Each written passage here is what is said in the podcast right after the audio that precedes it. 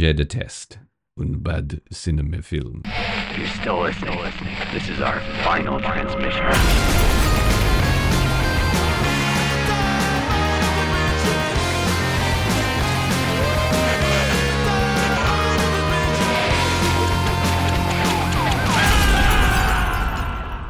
We're here. Jamie, how's it going? Pretty wonderfully, Sam. How are you? God, never been better, bud. Never been better. You're lying. Tell the people about the shit that's coming out of your ass right now. I've been a little bit unwell, but I'm on the fucking rebound. I feel uh feel like a million bucks. Seeing your face has pulled me out of the toilet. I feel great. Well, good. Speaking of the toilet, we're going to talk about The Curse of the Crimson Altar. Yes, we are. A Tigon Productions movie, which, you know, I already know that you're a huge fan of, and that was brand new to me. This movie is from 1968, I believe. Correct. Uh, operates under a, an alternative title, The Crimson Cult, and has some Euro titles as well. How did you come across this particular piece of British cinema? So, this is one that's relatively new to me. I first saw this maybe within the, in the last three years. Okay. Um, and I was just going through Prime, and it was there. And on the little sort of thumbnail, there was like the Blue Witch Lavinia, and I mm-hmm. thought this looks suitably good and dumb. Obviously, it's got Christopher Lee and Boris Karloff in it, so I was like, yeah, let's give her a spin. And I, I loved it. Spoiler alert: I, I'm a hmm. big fan of this movie. It's not what I would describe as good Right. but I do enjoy how it plays with some of the things that we've seen done loads better in other movies. Okay. So as a as an aficionado of movies of this particular genre, did you recognize Barbara Steele on the cover or did it take you a minute to recognize who the blue lady was that you were looking at? Yeah, no, I didn't think I recognized Barbara Steele right away. It was only when she's in motion in that opening mm-hmm. scene where I dragged my gaze away from the fetish leather nipple pasties lady with the whip long enough to go, oh yeah, that's Barbara Steele. yeah. I mean those scenes are quite distracting in many ways. There is a lot of good fun bondage in this movie. It's got to be one of the one of the biggest um one of the biggest sells for me is just how much dirty dungeon bondage 60s style there is in this film. Uh, Yeah. So I don't think we're dropping any spoilers because this movie's fucking 50 years old. But yeah, seeing that that top build cast of, of, of Boris Karloff and Christopher Lee, as well as seeing Barbara Steele on the cover, and then uh, you know, for me, the the big one is uh, Michael Gough is in the movie. As soon as I saw him, I was losing my mind with excitement. So how how did this affect you the first time you saw it? You said you found it on Prime. What was the uh, what was the first watch like? I just thought it was a very dumb, very goofy attempt to cash in on that sort of folk horror thing that was really big at that time, which is also really big now. Um, that sort of cycled back round in a lovely way. The- I mean, the, my main takeaway the first time I saw it was this is The Wicker Man if The Wicker Man was made by people that had no idea how to make a great movie.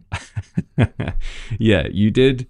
You did tell me that you had some parallels between this and The Wicker Man. I I felt while I was watching it like it was a, a few points. It was almost at risk of being Wicker Man esque, uh, but kind of pulls away in in lots of very key areas in terms of not just quality, but some pretty.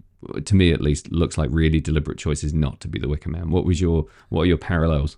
Well, I mean, I think we'll get into that a bit more because I, I kind of wanted to because we'll probably never cover the Wicker Man because what can you say about the Wicker Man that hasn't been said a million times before by people who are far more articulate than us?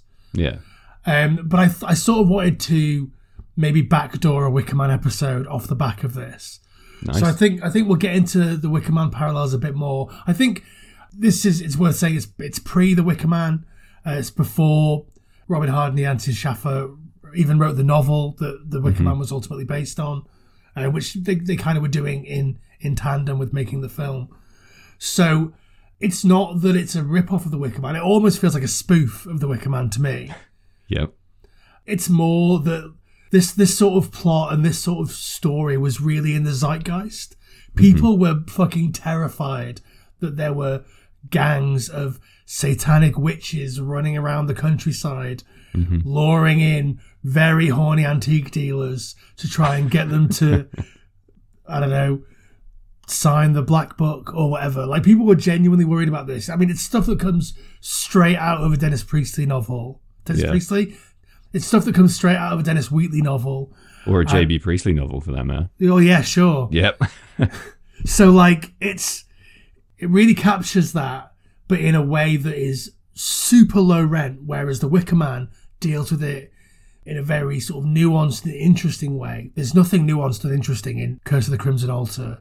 It is horny people getting into stupid situations because they're horny. It could have been made in the 80s. Do you know what I mean? Yeah, it has such an 80s feel. You just took the corn right out of my ass with everything you just said. That's absolutely perfect.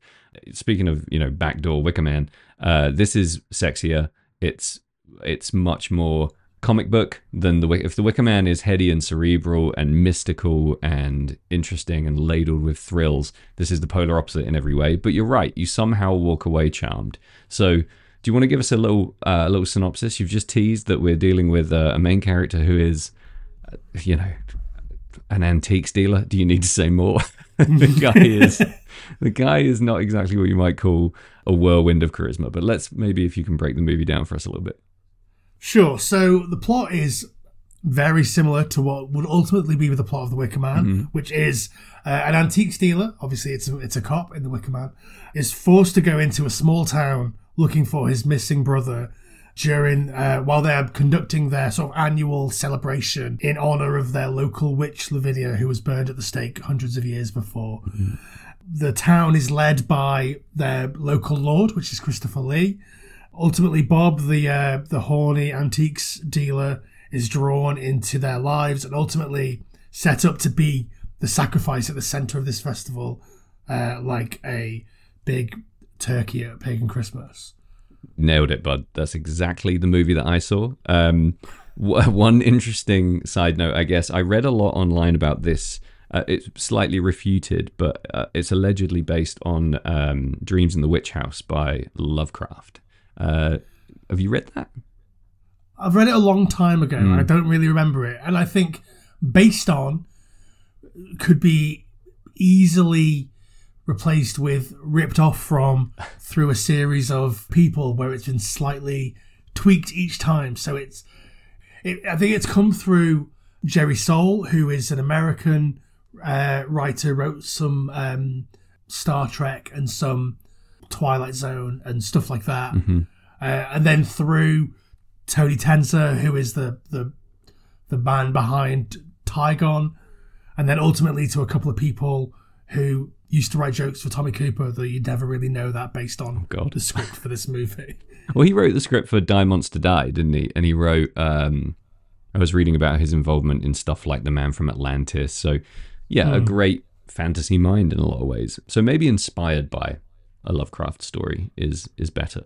But it's definitely taken in a completely different and unique direction and, and put in a very sort of quintessentially English setting that you know most English people are going to immediately recognize, and it does inhabit this strange hinterland between the yet to be Wicker Man and really raw folk horror. Also from Tigon, like Witchfinder General, you know, it feels really Yeah. um, it feels like it has its place in that catalog. Uh, do you rate it in the in the Tigon movies quite highly, or where would you, where would you put it? Because they didn't make a million movies, right? no, I think there are three Tigon movies that are worth talking about. Mm-hmm. Uh, this is one of them. Witchfinder General is one of them, and The Blood on Satan's Claw is the other. Which you love, right? Everything else, I mean, obviously, yeah, it's it's a classic. yeah. Um, and it's it's it's interesting that they're all sort of folk horror stories. Mm-hmm. Everything before that is basically. I'll, I'll, I'll, I'll rattle off a couple of my favorite Tigon titles Go on. from before they moved into horror. So there is the Magnificent Seven Deadly Sins, Yeah. and there's My Bare Lady. I mean, say no more. Why go into horror when you're already nailing soft erotica? Like, why touch it? this is great. Well, I mean, it, with this, we we are towing the line between the two, aren't we? There is a lot of this. This almost feels like Adventures of a Plumber's Mate or a Carry On film, like those sort of.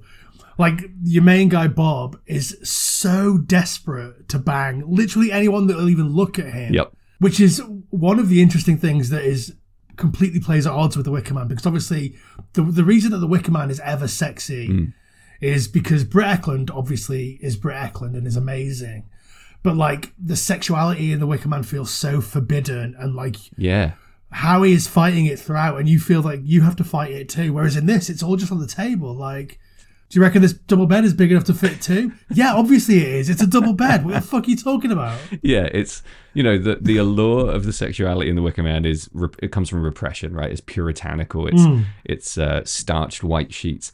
This has so much gratuitous physicality to it that it does become laughable. It's not that the nudity is gratuitous or it's like it's ditzy and dumb in its sexuality. It's like everyone is touching everyone at all times. like there's so much like you said, cloying desperation for there to be some fucking in this movie, and it's it's a big part of what really turns me off about Robert Manning, our, our main character. But it's also part of what makes him compelling to watch because he is a total fucking car crash. Like he's out searching for his long lost brother, who he's having these horrific visions of, uh, you know, dying in the night, and he's seeing him in these awful places, and he's just trying to get laid. like he spends 80% of his time trying to get laid, maybe 5% actually looking for his brother, and 15% just getting distracted by stuff. He's such a flawed protagonist, and there's so much wrong with him. You know, I could fill an hour just talking about how much the guy sucks. What do you, what do you think of his performance? I mean, it's a perfectly fine 60s British film performance. Yeah. Like I say, he's straight out of like a, a British bawdy comedy of that time. He's like one notch on like a scale of like ridiculous to dramatic. He's like one notch above you guy from Steptoe and Son in Carry On Screaming. yeah. like, it's a very silly performance. Yeah. Why don't we, before we get any deeper, why don't we take a quick break? Oh, God, yes. and then we'll come back and we'll talk about Top Shagger, Bob the Antique Dealer in depth. All right, let's take a break. Come on, man. Does that thing even work? No. There's nothing out there. It's just dead air. Jamie, yes, mate. guess what? Go on. Final Transmission, this podcast that you are very much a part of, is brought to you by Red Scare Industries, Chicago and the world's greatest record label. Holy shit. That's uh that's cool. That's pretty great. Uh, why do we love Red Scare? A million and one reasons. Mainly the music. Uh, out now on Red Scare, we've got Head Full of Snakes by the band Tightwire. Superb, highly polished punk rock bangers for fans of Blink 182, The Copyrights, The Lillingtons, etc. Buy it now before it fucking explodes. I've not heard this record yet, so I'm gonna buy it right now. Well, after we record this. No, I'm going to watch you buy it right now. Show me. Show daddy how you buy records. and let's go back to the show. So, Bob, he is just such a guy, isn't he? He's just there Yeah. and he's doing guy things. It's just it's instant as well. The first time we see him, his assistant brings in this delivery and he's like, I'd like to deliver my cock into your ass or whatever it is that he says. it Might as well be that. First Like, he class drags delivery, her- my dick, your ass. Like, it's so that, isn't it? Yeah, he drags her from standing up onto his onto his lap. Yeah. and she's like, "I mean, this is the price of working here." Like, And what an amazing job you've got. Just like walking around a room with him all day, saying general things about general work. Like it's so unbelievable as a workplace to begin with. And yeah, it's I mean that's his MO. From the very beginning, he just grabs chicks. He's just out Yeah. there grabbing ladies. He is like completely abhorrent front to back. He's also very boring. And he has this look that is thoroughly forgettable. I kept forgetting who he was in the movie, and he's the main character. Yeah. But still, somehow, he propels the story along in his own weird little way. He's very, uh, he's he's an atypical uh, star, quote unquote. He looks way better in black and white. I looked at some of his older movies, and he's a way more compelling, you know, visual presence on screen in black and white. But somehow he drags us along for the ride. I think that's because it's it's a good, really good story on paper, right? The actual plot, Yeah. I think is great. So it doesn't even matter if he if he blunders and bumbles and is a bit forgettable. But you know, he's backed and surrounded by on all sides Christopher Lee, Boris Karloff, Michael Gough, Barbara Steele, Um, Derek Tansley, who we're supposed to know, but I don't. Do you know who Derek Tansley is? No. He's billed as and special guest Derek Tansley. I, I guess maybe he's in lots of old movies that I'm too ignorant to have seen, but um, sure, he's good. Either way, whichever way you slice it, um, Mark Eden has a lot of people to lean on in this movie in terms of his performance. Yeah. He is dead, and he did die fairly recently. He died in 2021. And good riddance, I And say. good No. fucking riddance. What a sex fest. um, poor dude. Yeah. I mean- what did he die of? Oh, who fucking cares? I'm really struggling to pretend I care about this guy. Um, no one would shag him. Yeah. Everyone, everyone kept directing him back to his own bedroom. Yeah. And therefore, He didn't get laid for like two days and he just dropped dead. So, you know, we, we spend a lot of time with this guy and through him we meet a very colourful cast of characters. Uh, one of his first sort of noteworthy moments is, he, he, I guess he attempts an act of chivalry. There's a, a woman, a scantily clad classic 60s babe just running in the woods. Um, and it looks very ominous. It's actually played quite well for, for for I guess subtle terror. And he drives up and he tries to rescue this woman, and then he kind of gets beaten up by a bunch of guys who are just playing a strange game of cat and mouse, kind of. So we do Yeah. see that maybe he has some semi-noble intentions, but then immediately we find out he's just trying to bang everyone, and they end up making out in the headlights for no reason. yeah. So an interesting thing here is is that obviously he lands in this town, the name of which I've completely forgotten, and they're celebrating. It's like the their witches' night or whatever they call it, Yeah. and they're celebrating their their witch Lavinia. But I never really get a sense of, and this is again going back to the Wicker Man, who's involved, who knows what's happening, who cares what's happening. Do all these people just see this as a as an excuse to shag each other and everyone that they've ever come across in the town? Like, what? Why are they partying? Yeah, so this this party is our first like major scene, and it's lots of people in very interesting costume or lack of, and they're doing stuff like pouring champagne on their boobs. They're painting each other. They're on like piggyback, running around painting each other with these long paintbrushes. And I, I took it as initially we're being introduced to some kind of just rich kid, you know, nihilistic party that was happening in this mansion. And then, yeah, we're told it's not really that, that. That a couple of them live there and they're just having like a run of the mill average everyday weekend. I, I, and we Well- see none of these people again for the rest of the movie, by the way, apart from one one character. Yeah, no, yeah. We just get we just get Eve Yeah. right, and she sort of is the is the thing that carries through to the rest Yeah. of the film. I think the party is meant to be like because it's witches' night or whatever. Mm. So we're we're doing all these things that feel sort of folky and like where I used to live in West Yorkshire on um, May the first, they would do a thing called pace egg, where throw an egg down a hill and everyone would run after it. People would have dragons and stuff. It's like that sort of weird stuff, and and you get a sense of that with the painting and with the everyone's got their boobs out or whatever, but it, it doesn't really factor into anything. And in the Wicker Man, that is done really really well obviously we we understand what people's motivations are even when we don't know what their actual motivations are we know that something funny's going on and we buy into what they're what they're thinking or what they might be thinking whereas in this it's just here's a scene scene's over now here's the next Yeah. scene Yeah, you're right. Wicker Man, we know immediately, even if we don't fully understand the ritual or the meaning behind it, we know that there's something ancient happening and being celebrated by a group of people who are who are you know doing respect to the tradition uh, by dressing and doing certain things.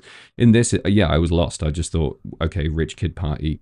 And then we meet Christopher Lee. How, what are the connections here? Why is Dad upstairs while the house party happens downstairs? Yeah. there's no, there's nothing that attaches one to the other. There's no, uh, there's nothing really ritualistic about the party. For example, the the the clothing is just like you know 60s as hell, and there's no nod or reference to any kind of tradition or folklore or anything like that. So maybe maybe what we're being told subtly is that these kids don't really get it and they're just having a razz, whereas the older people are much more invested in the celebration itself and celebrating it in a very different way.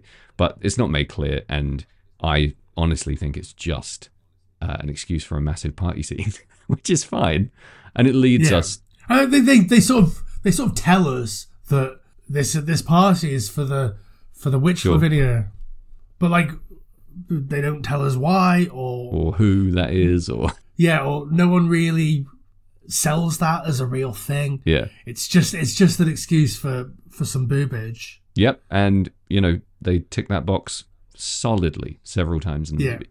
And it does lead us upstairs to Christopher Lee, who I think is phenomenal in this movie just by being there and doing Christopher Lee things. I think he's great. Yeah. Yeah, I think Christopher Lee and Boris Karloff really just carry this movie. Yeah. I mean, I probably would still like it if it was ex actors from from the day, mm. but the the level of gravitas that both of those bring to what is ultimately a very frivolous piece of entertainment mm. is is just great. I think that they really sell it. It's interesting that, that Christopher Lee uh, counts this as his worst performance or Yeah. or the worst film that he was in, Yeah. which is so weird because I think he counts Lord Summerisle in The Wicker Man as his best Yeah. but they're not really different guys. They could easily be the same guy. Mm-hmm.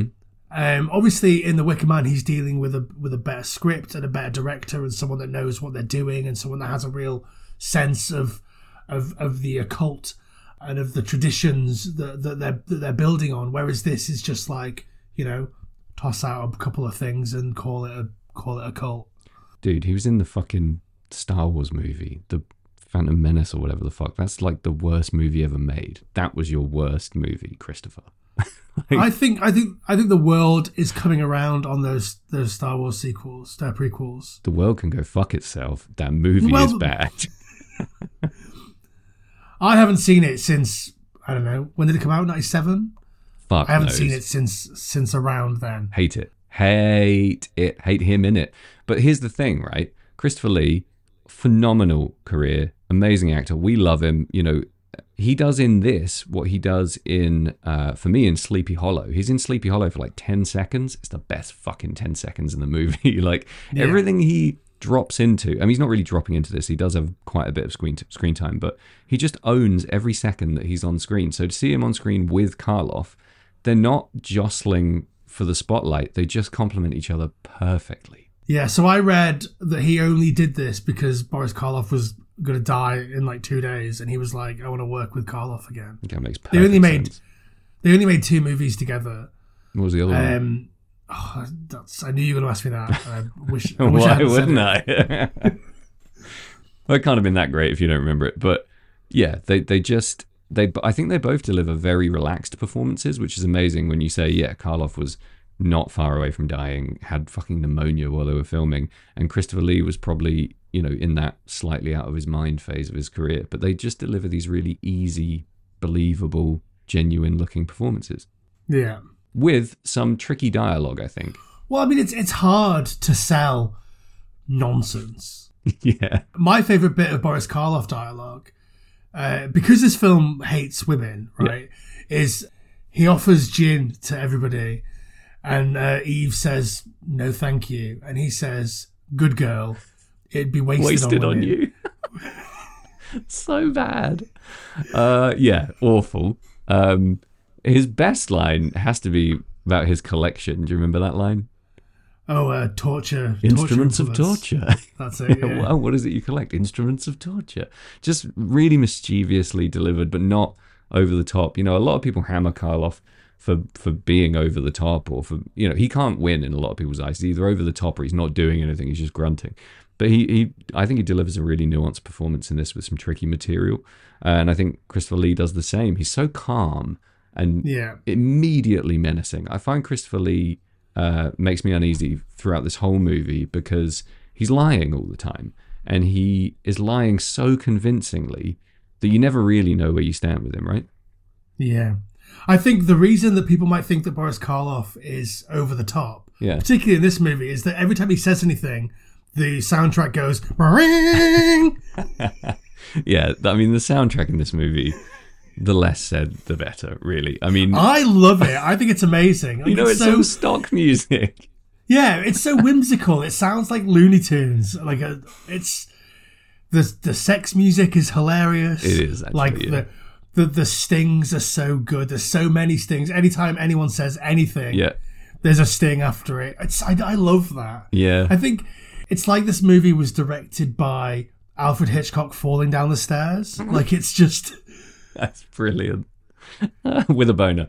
He's tripped over his boner and he's falling down the stairs. There's a bit in this that has the same stock music as Monty Python and the Holy Grail. That tells you everything you need to know about the the process of selecting music for this film. I think it's great. Yeah, apparently the American version, which I don't think either of us have seen, was re had a recomposed score and is borderline 80s sounding apparently, and it you know changes the whole thing. I think that probably happened in the 80s. There was a bit of a thing of like getting, I don't know, like Giorgio Moroder, Moroder or whatever to like rescore Mm. um, films that people had the licenses to, and they were they all came out dog shit. Right. Nothing negative about Giorgio Moroder. I, I think his his music and his scores are generally pretty good, but like a film like this or a film that's made in the 60s wants to have that sort of whimsical 60s feeling. Hmm. Nobody wants ominous 80s synth in a movie about sex crazed antique dealers Yeah. signing signing over their souls to the devil. It doesn't work. You're right. You have to lean into the fact that it is silly in order to show everyone that you're self-aware enough to be making, you know, not a cinematic masterpiece, but something with lots of entertainment value. So I think, Yeah. yeah, I think the score does that absolutely. I think so. I mean, the meat and potatoes of this movie is this fairly difficult to follow. Is he being drugged? Is he having nightmares? Is he hallucinating? Is he? Uh, is there a supernatural element invading his dreams? Kind of exploration of the house, the Grey Marsh Manor, or uh, I can't remember what the actual house is called. In order to find his brother, he has to kind of quest through, like vision quest almost at, at night, right? Yeah. Craxted Lodge. So I- got quite lost several times with what was actually happening because I didn't know if his brother was dead. I didn't know if his brother was imprisoned somewhere, and I didn't really know what the deal was with the the rituals that he was seeing in his dreams. Because at the beginning of the movie, it's worth mentioning as well. There is a, a text block that tells us about uh, drugs and hallucinogenic drugs being used to hypnotize people. So I'm going in with like this what feels like a detective story. You know, he's seeking out his brother, but is he being uh, hypnotized somehow when he gets to Craxted Lodge? Did you ever unriddle what actually happens in this movie? Do you care? I, I mean, I'm left not really caring because I just had a good time. Yeah, no, I also don't really care. I think the movie doesn't really care. Yeah. I think his half-assed attempts to find his brother involve walking around saying his name to people and then realizing halfway through that he might have used a pseudonym. Yeah. Yeah, exactly. He knows that he has this pseudonym that he uses all the time and just doesn't fucking that doesn't enter into his thinking when he's looking for the guy. It's so like Resident Evil 1 level investigation. You're right, you're just walking around saying someone's name. Jill. Like you're just it doesn't it doesn't fucking cut the mustard bud. No. And he thinks he's dead. Like try a bit. Yeah. And like I, I mean I love the dream sequences. I think like this this film has a very workman like approach to to the direction. But mm. those dream sequences, they're trying something. They're doing they're at least trying to make a film in those sequences. You get all those weird like kaleidoscope visuals mm-hmm. and then like a pink wash that washes over everyone or a blue or a green.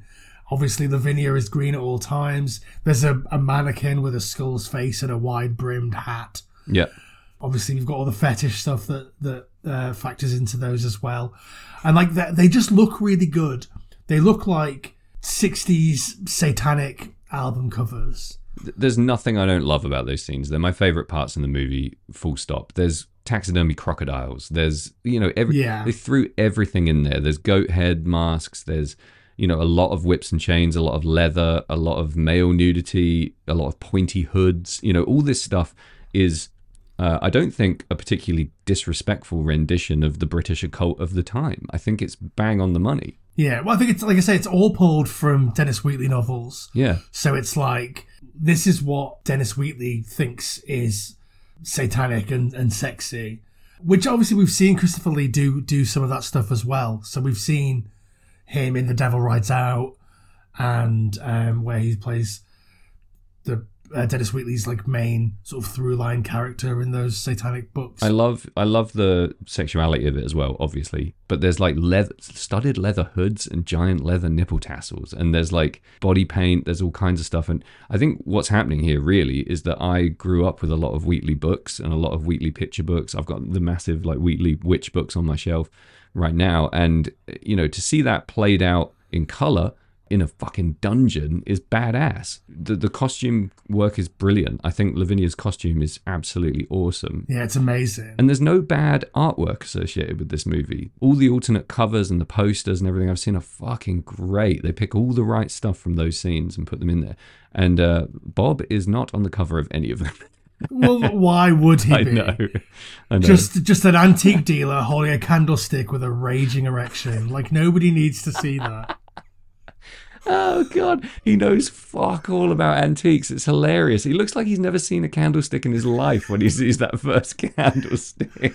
Like he holds it, he turns it upside down and says, "Sometimes these come in pairs." yeah, dude. No shit. Oh my god. I, but that's the thing, right? We're, we're at the point of absurdity with him, so it becomes it Yeah. becomes fun. I, I'll be honest. The first time I watched this, I missed a lot of the fun. I was just a little bit dumbfounded by the collision of the occult and all the all the occult iconography and visuals that I love, uh, clashing with this era that I don't love, and I don't love the look of it, and I don't love the people. I don't love the same thing you don't love about this, where everyone is so posh for no reason, and Yeah. it's impossible to discern like who's rich and who's just posh. So I mean, we need that in in British cinema. I think we need to know where we stand class wise. I think it's just ground into us. Yeah, it's, it'd be like watching an American film and not knowing who was black and who was white. or Do you know who's the I mean? fucking It's like- redneck like yeah exactly we need we need these you know we need these characterizations to understand the context and uh, you know it, it feels like a you know a, a dumb like younger person thing to say but i don't know where the fuck i stand with half these characters so Yeah. i didn't find the fun the first watch but i did the second watch and i think there's a class element in this movie that kind of passes me by a little bit the the whole Craxted Lodge thing the brandy gags like that that brandy gag is a long game gag. Boris karloff Yeah. cannot deal with the fact that bob does not sip savor audibly enjoy and make lots of faces over his brandy. He just necks it every time and he fucking hates that. But to me bob is a fucking posh boy antique dealer. He should know his brandy. Do you know what i mean? I just get lost. So that part of my first watch was me being too uptight. Second watch, my advice, I prescribe a big old swaller of whimsy if you're going to watch this movie because it, it does get really fun when you just let your guard down and, and let the let the good times roll. I think that's that's the key. Really, is that you can't you can't go in expecting the Wicker Man. No, I was duped by the the cover. I, the, you know, the Yeah. cover proclaims so much dark occult activity, and it delivers kind of a fairground ride version of it. You know, it's Universal Horror Nights. It's it's great, but it's not what they're Yeah. telling you it's going to be. Yeah, it's it's a haunted house at your local fair. You've got- Absolutely. Loads of stuff that is there that you just have to get through to get to the the, the spooky colours and the and the big scary witch. And this would be a It's- it's- sick haunted house, wouldn't it? Yeah, Oh, it'd be amazing. I think next year for Halloween I might go as the mannequin with the skull head and the wide brim hat Yeah. and just stand very still. If you do, I'll go as Lavinia. Deal? Absolutely, Nice. Lavinia. I tell you what. I'll go as the nipple tassel whip lady. Yeah. Or the guy in the leather speedos. He's pretty great. There's always that guy in every dungeon scene, right? That Yeah, you know, bondage mask, leather speedo, whip guy. Yeah, I think so. I think the the the ritual scenes in this are my favorite interpretation of that specific brand of Wheatley occult. Yeah. Um, I don't love The Devil Rides Out. Like, Mhm. obviously, it's Christopher Lee and it's Hammer and it's great, but it doesn't. I don't find it very fun, Sure. and I want my OTT sexual occult stuff to be to be fun because I don't take it very seriously generally. Sure. there's nothing serious to me about a man in a leather speedo with studs on it. Do you know what I mean? I, I can't look at that and be like, oh yes, the symbolism. Like, yeah, yeah, you're right. And it's we grew up with WWF and the Misfits, and Literally, Rocky yeah. Horror, and all of that stuff being kind of made silly. Whereas people watching this in the '60s might have found it really menacing, like a real threat to the fabric of white bread society. But it's not there for us, is it? We see it through a different lens. yeah, absolutely. I see the Nasty Boys, the Legion of Doom, Jerry Only, and you know Tim Curry in assless chaps, and it's hard to take that seriously. So I think what I do take really seriously is Christopher Lee's outfits in this movie are absolutely on point. He wears some amazing suits. He has a beautiful little mustache. Looks superb. His moustache is terrible. I think it doesn't look remotely real. It doesn't looks look like, real, does it? It looks like oh, we've got a couple of eyebrows in makeup. Let's uh, let's stick them on his lip and hope that that does the job It grows out sideways. It like points. Yeah. It's like a Robotnik mustache. It's ridiculous. But I think it completes the look. It makes me even more suspicious of him because everything he's saying is a lie. Everything about his look is kind of a lie. It makes me wonder what else he's hiding. So are there any other like real high points in this movie for you? I think the whole whimsy once I lent into it, absolutely. And the ending for me was was tricky, but when I realized it from about the 50 minute mark, it's a Scooby Doo movie, I was 100% fine with it. Yeah, I think the ending I have a bit of an issue with because you know that this movie is what eighty seven minutes long, Mm-hmm. and you're at like eighty six minutes and thirty seconds, and you're like, they're gonna they're gonna end this at any point, Yeah. When do they start the third act? like, what's happening? And then it like. The, the third act, the, the ending is just 30 seconds at the end where everything goes on fire and everyone everyone's fine apart from the bad guys. It's 100% the Scooby Doo ending, isn't it? Everything Yeah. goes on fire. Karloff gets wheeled out to explain 20 minutes worth of cut footage, probably, and just says, Here's what happened, and just tells us everything. Uh, that, that I felt shortchanged, but because it ended right when it needed to, I, again, I think it worked. I love the uh, the discovery of this sex dungeon. I, I actually like Bob realizing it's not all in his mind, it is a real place. Yeah. And the bit where he finds out that the cobwebs are fake, I thought was actually a pretty good little bait and switch. Uh, I thought, you know, to to try that in this movie is quite cool. It adds a, a layer of menace that isn't really present the rest of the time. The the deep, dark deception side of things. So I really enjoyed that whole scene. But then to kind of just wash it all away by burning the place down was kind of a bummer. But that scene worked for me, weirdly. Yeah, I, I love that because I, I love when instead of it being the trope, we see the thing that is creating the trope. Yeah. Like, I mean, to a lesser extent, in the film Tammy and the T Rex, the soul of Tammy's boyfriend em- embodies an animatronic dinosaur that is an actual animatronic in the movie. Like, it's an animatronic Right, cool. instead of it just being in a dinosaur. So the idea that we see the, the the special gun that they probably use to actually make the cobwebs in these movies, like building that in is is a cool thing to me. hmm It adds an extra weird layer of like, okay, this movie's trying to fuck with us in a in a way that it never really succeeds. Yeah. But I, I, I just enjoy looking at the trope, thinking, okay, here comes the trope because this movie is full of fucking tropes, and then we, I guess, slightly subvert that. You, I mean, you love that way. subversion when it's done well, but when it's done in trash, it's no harm done. I think. Yeah. Um, and this movie is self-referentially meta in loads of other areas. There's a bit where they say, "Oh, it's a haunted house like a horror movie." I bet Boris Karloff's going to jump out in a minute, and then they fucking wheel Boris Karloff out in the very next scene. I mean, that's Yeah, unforgivable in another context, but in this, you're like, "Aha, okay, Scooby Doo." yeah. I feel, I feel like if if it's not a comedy or it's not a goofy, uh, what would you describe it as a silly goose fun time? Yeah. Yeah, you can't do that in a serious movie. No. And if you do that in a serious movie, the movie is no longer serious. I mean, I guess the best example of it is Scream esque, self referential, you know, meta uh, scripting slash dialogue. Like, there's a lot of that in Scream, and that's, I think, the perfect silly goose fun time horror movie Yeah, in a lot of ways. So when it works, it works really well. When it doesn't, it's maybe slightly off putting, but then no more off putting than the amount of time he spends just grabbing and kissing women. So a lot of this movie you just have to let fucking wash over you so you can enjoy you know, you gotta fucking you gotta get to the good stuff somehow, you know? Otherwise you just turn it Yeah. off in literally five minutes, maybe even three minutes. yeah. Well, I mean, that opening scene that makes you want to keep watching because you've got every ritual, cult, uh, occult trope all in one scene, and it looks fucking great. yeah. And then suddenly we're off to fucking Sodsbury to look at antiques for a, for a minute. It's so jarring that transition. It's like going from watching like a Sabbath music video to Emmerdale in one second. Like it's really whip crack. Yeah, but it, you know, like you say, it's good contrast. Are antique dealers in real life super horny? I've only got two frames of reference for for on-screen antique dealers. Right. One of them is this, right, and then the other one is Lovejoy. Oh God, he's pretty horny. He is a horny man, and I mean, I reckon Ian McShane isn't getting shown back to his own bedroom. Like, he's in there. Yeah, he's well in there, as they say.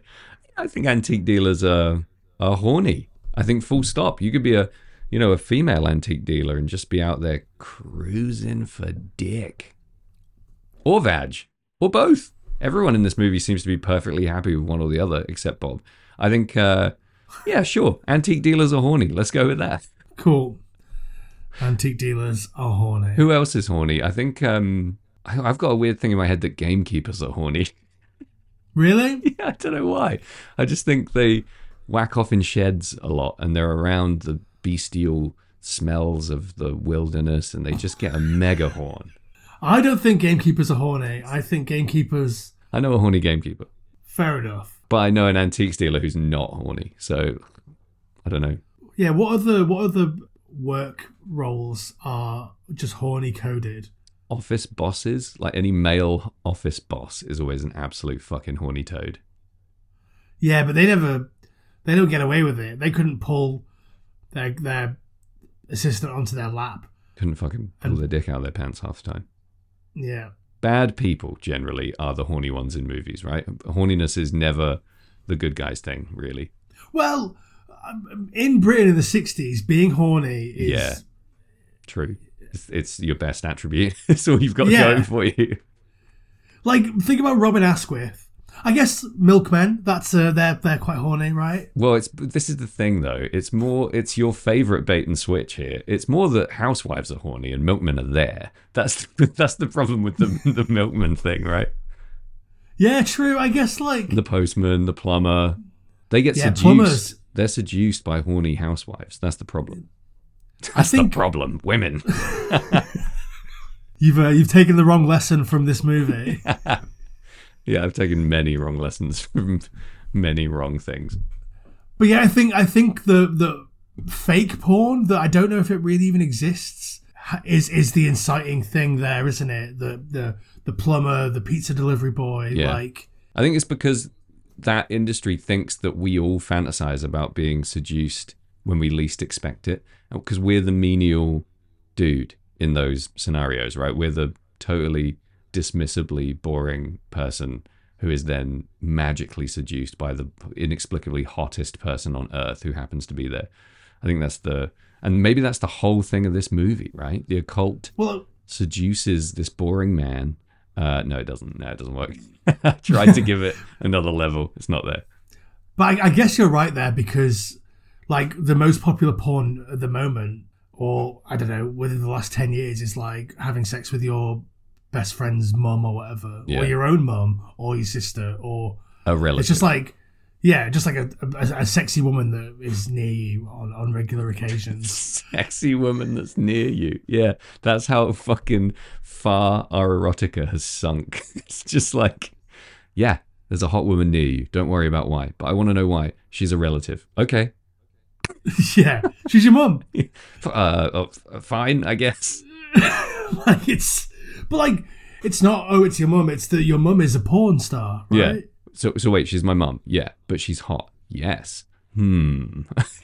it's fucking terrible. Yeah, it's like okay, there's a hot woman near you. Okay, she's hot. Okay, okay, I'm, I'm ready. She's your mum. Oh no, but she's hot. No, but she's hot. You're not listening. She's not actually your mum. She's Lisa Ann. yeah. So pretend she's your mum. Yeah, and she and you're not you. You're him. It's it's his mum. It's not your mum. Am I the pizza guy? No, you're a nerdy little gamer boy. Uh, uh, okay.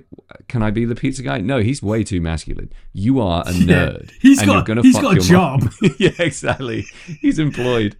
Oh Jesus. He's not. He's not a 13 year old boy that has wandered into X.com Yeah. or whatever.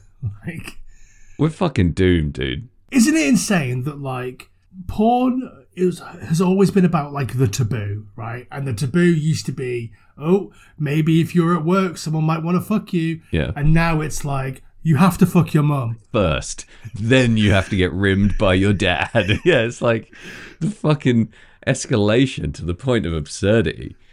It's like we're so apathetic to like what was taboo 20 years ago that like soon it's going to be aliens are real and you have to fuck them. That, but that is a thing, isn't it? Like when all those documents were declassified, there was a huge spike in people looking for alien porn. like anything that happens that is culturally significant becomes eroticized. And the porn industry is so quick now that it can turn it around overnight. It can just be like, Brexit, let's go. Have a load of Brexit porn. It can just fucking Yeah. pump it out. Here is the entire British populace being fucked by a load of Tories. A load of buses. Yeah. You want to see Farage getting bukakied?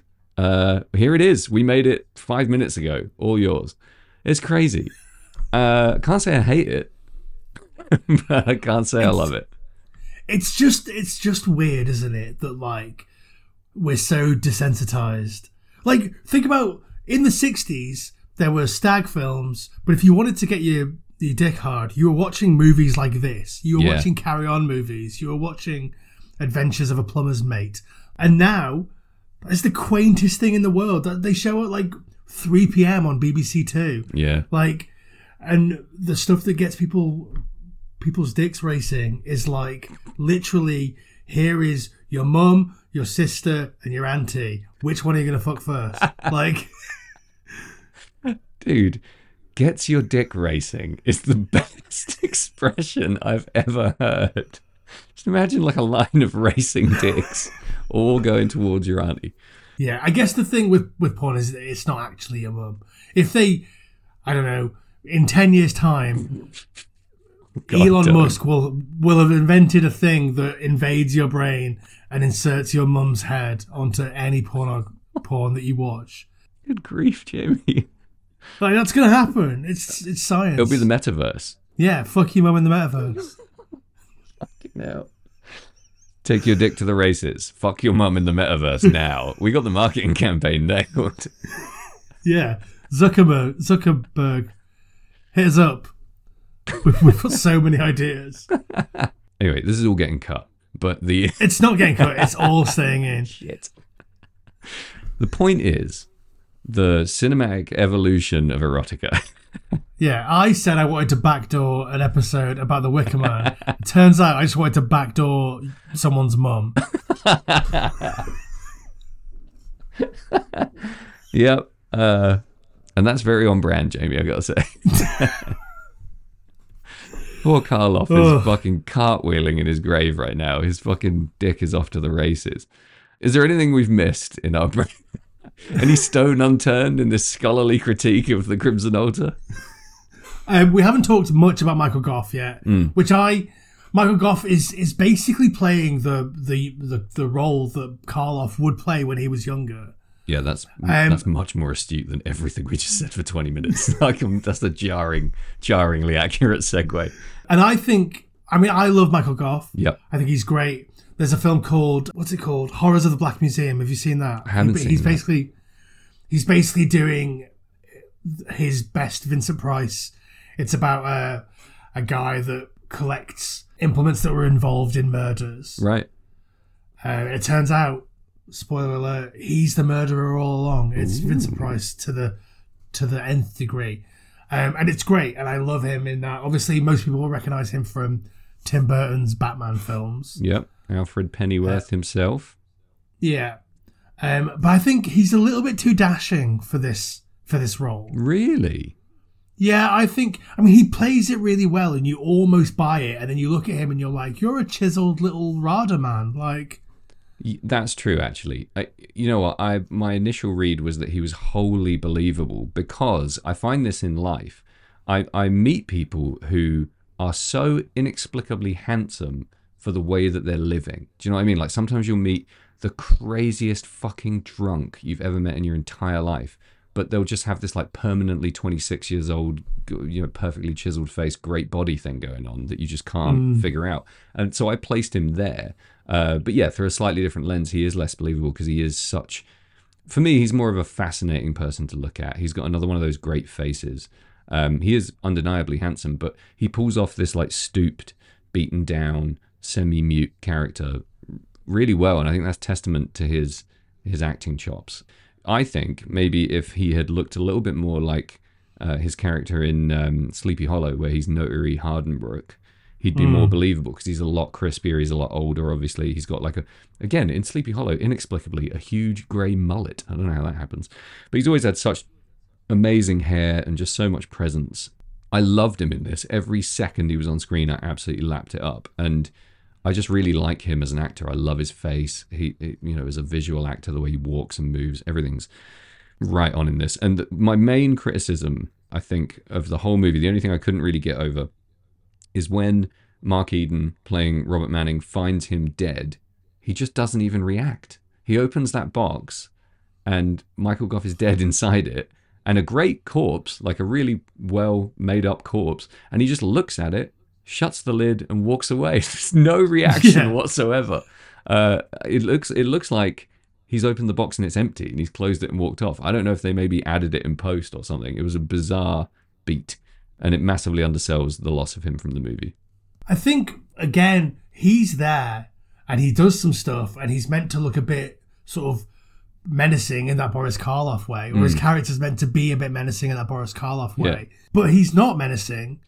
And then like the film sets up all these threads that like Boris Karloff's character is is is he a baddie? He feels like a baddie. He's got all these torture implements and he's sexist and is like not very nice and clams up anytime anyone mentions anything. And he has like a Uh, menacing handler with glasses. Like he's got Yeah. everything about a baddie written all over him.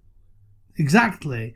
And like that's designed to fake you out when it turns out to be the goodie at the end. Mm. But there are all these threads, the party, the the festival in honor of Lavinia, Gough's character, all of the people that are running around doing sexy things. Mm-hmm. And like they just don't go anywhere. They just sort of like, here's a bunch of stuff.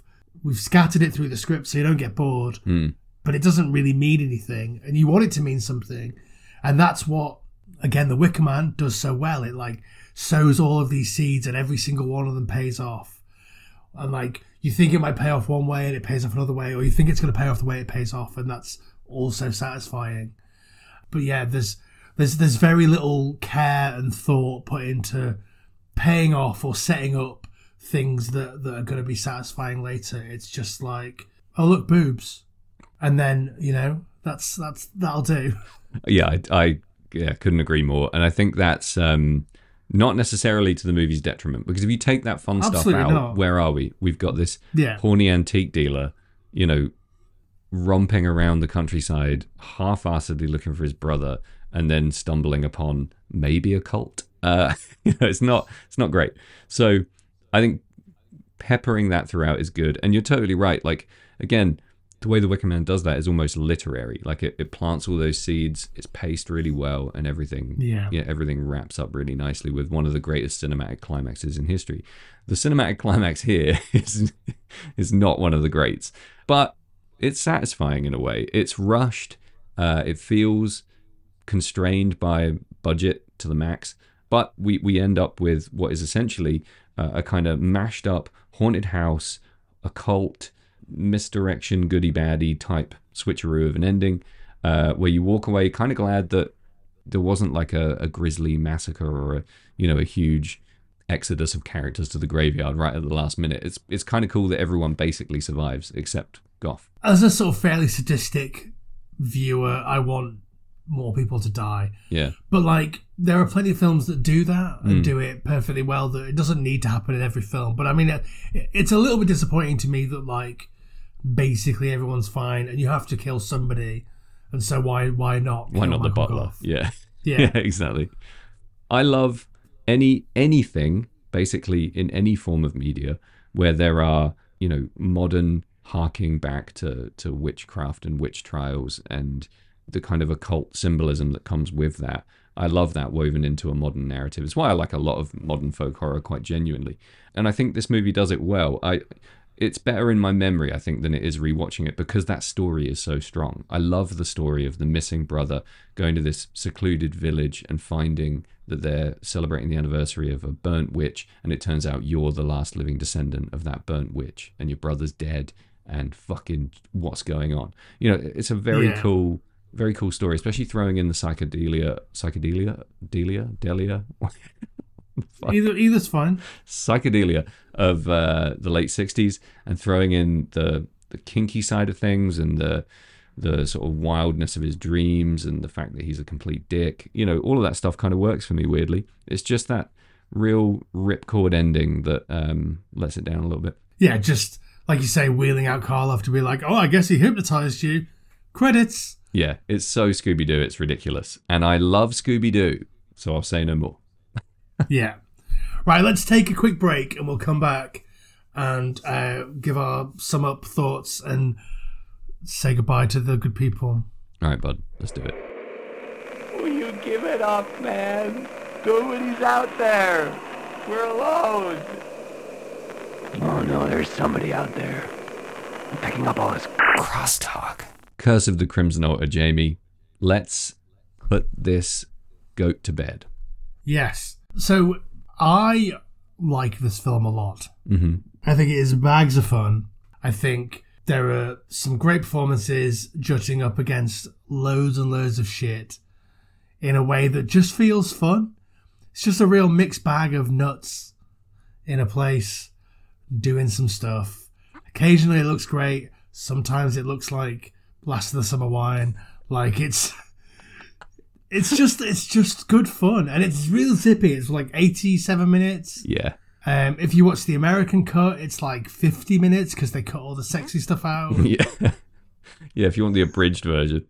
I, I'm a, I'm a real sucker, like you say, for for this sort of folk horror type story. The modern, and I guess the most modern a person could be in 1968 was an antiques dealer because they're already fucking around with the past. The modern jutting up against the the very ancient or creepy and old. And I love that. I'm a real sucker for that. Christopher Lee's made a bunch of those. Obviously, The Wicker Man, The City of the Dead.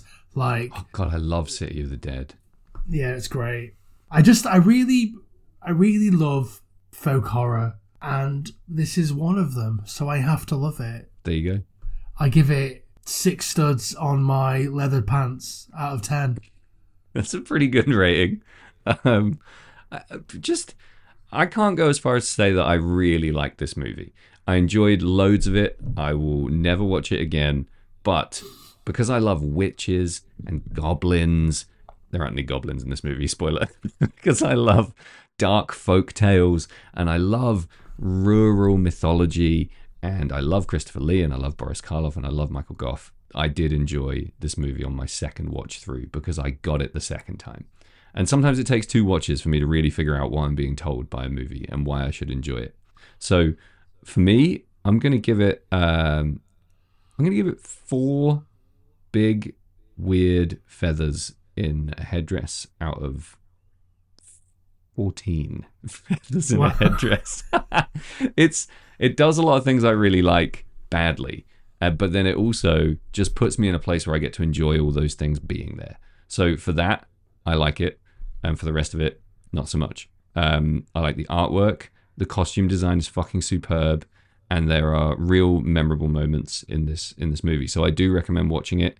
And contrary to me saying I would never watch it again, maybe watch it twice. Can I? I've just remembered something that happens, and I want to just pick your brain on it before we before we fully wrap up. Go on, lad. Why does at the very end of this movie, when he's on fire on top of the house, why does Christopher Lee turn into the witch Lavinia? absolutely no idea. Don't understand what happens to his character. Don't understand what happens at the end. Don't really understand what is happening. Because like Karloff down there being like, I always suspected he had a split mind. Yeah, but why is he the now like the male modern physical embodiment of an ancient burnt witch? It doesn't make any sense. He's not related to her, is he? He's not part of that bloodline. I thought he was the bloodline. No, wait, Eve is the bloodline, right? Eve is Eve is a Morley, and it's Lavinia Morley, and Bob is a Manning, who is Ah, the, right. the person, the people, or one of the people that burnt her. Got it. Yeah. He so it, his long long lost relatives instigated the burning of Lavinia. Right, yeah, yeah, I got you. Yeah, okay. That's not. But he's but, but yeah, uh, Christopher Lee isn't related to her. I don't think. Like I think it's Eve. right. Eve is Eve is the person who is the. But he's gonna kill Eve. She's Yeah. on the table. Yeah. Is it pu- is it. it purely uh, just a visual to show us? No, because it doesn't make sense. Because he's supposed to suddenly be revealed as the big bad, and we we are we like the witch. You know, I mean, I think I speak for both of us. We fucking love any burnt witch in any movie. So why are Yeah. we now? T- oh, it's because he's burning. That's just that's the dumbness. It's like he's burning like she did. But she's she's stoked. She's like cackling into the camera as the, as the credits start to roll. Maybe they just couldn't have a such a downer ending where both of them are burning in pain and one of them is having a good time. It's bad, dude. I don't know. It's it doesn't It is- land. It is a load of old nonsense, but it's a fucking fun time. If you want to watch a film about uh, an antique dealer with an erection romping around the British countryside, desperately trying to pop it near any woman, while occasionally some ritualistic murders might be happening in a Argento film nearby, then this is the film for you. Why were you not a 60s movie marketing guy? You just nailed it. Everyone would watch that movie if you told it to them like that. And they fucked the marketing up on this movie in ways I can't even explain. You just nailed it. I think that's exactly it. If you like all those things, you're going to love this movie. And one of the, the biggest, you know, off putting aspects of the movie is the main character, which is usually the death knell of a movie, right? But it doesn't put you off it completely because I think you quite enjoy just his buffoonery and you quite Yeah. enjoy seeing how hard he's going to fuck the next thing up. Like, yes, he sucks, but he's fun to watch sucking. Yeah, he's the world's horniest blank canvas. yeah, exactly. Yeah. Like so many movies have like a a boring or pretty loose char- like main character, so you can insert yourself into this. yeah. much like inserting your mum's head onto the pornography. Um, You're leaving that in, aren't you? but like, I'm not that horny. Most people aren't that horny. Most people don't look at a blonde woman that they've just met and think, okay, when am I going to fuck you? When? Fucking hell. Like most most people don't think like that. That's so, not like, you- horny. That's straight up predatory entitlement. That's like fucking Like- next level. but that's the guy, isn't it? That Like is that's him, how yeah. he operates. Like he literally follows the woman back to her room and is like, hmm? And she's like, Your room's that way. Yeah. And he's like, Oh, I'll get you next time. Yeah. Yeah, there's a real inevitability about his advances that are just sinister. But in a oh god, it's so hard to fucking talk about without sounding evil. The thing for me is horny characters generally speaking, you actually love it when they get what they want. Like Austin Powers, you love it when he gets laid, right? Yeah. It's awesome. Yeah, Jim. Yeah. You do, thing is, you don't love it when Bob gets laid in this because he's such a simpering little cretin about it. He's always like nuzzling and he looks fucking gross. Like you, you're not happy for him when he gets laid. You're sad for her. That's the problem with Bob. He's not Austin Powers. That's the problem. Yeah. And it is the 60s. So, like, maybe he could have been Austin Powers. I'm just glad he's not. I, I'm just glad the closest thing we have to James Bond is Christopher Lee in this movie. Do you think Mike Myers saw this movie? Yeah, absolutely. He's a massive, you know, obviously like uh, Scottish parents lived in England, Yeah. Anglophile, even later in life, loves horror movies, loves silly horror movies. There's no way on earth he hasn't seen this. He's a scholar of the classics. He'll have accidentally watched this thinking it was going to be good. It is good. It's very, very enjoyable. yeah. I mean, it, okay, it isn't good, but it's very, very enjoyable. it's a very specific type of fun. yeah. Great. so, we're done, right? We don't need to talk about Curse of the Crimson Altar anymore. I don't think so, bud. I think we did it. Okay. Tell the people what they can do to support the podcast. There's a million things you can do to support the podcast. Let me give you the abridged American version. One, follow us on Instagram. We have some great content, mostly Jamie. Two, What's what's the uh, what's the Instagram handle in order for them to do that? 1A, subheading at FT Horror Show. Yeah, that's us. Follow us at at FT Horror Show. Two, tell your friends, get out there, spread the good word. grab Uncle Larry, stick him in his wheelchair, take him to the pond in the middle of the night, and tell him all about it. Three, I would say maybe rate and review if you can be asked. It's a really good way to to pump our plums is to tap that five star and write, "Yay, that was great." The porn stuff was weird, but everything else was awesome. Uh, what else can they do, Jamie? Uh, they can join us in the Wasteland at the Wastelands uh, Resort over on Patreon, where we are releasing two extra episodes per month. Uh, there's other content on there. It's it's a good place. We we talk about different things on the Patreon. So we're reviewing Tales from the Crypt. We review other shows like that. We talk. Uh, occasionally, we just release some some uh, waffle on episodes where we just sort of chat. Well, uh, most recently, we we released one where we were talking about what scared us as kids, and it is a is a, a doozy and a half, I would say. It's a hoot. It's like the after party. If you imagine that this is us on our best behavior, which is hard to imagine based on this episode, the uh, the Patreon is very much next level. You get what you pay for. It's super cheap. It's very fun. Uh, we're putting out more written content soon, and um, the more people subscribe, the more cool shit we can do for our for our patrons. So get on over there, put your hands in your deep old pockets, and chuck us some quids. Absolutely. And on that, I guess we'll see you next time. We'll see you next time. We will see you next time. See you next. See you next time. Next time, I'll see you. Nailed it. Nailed it!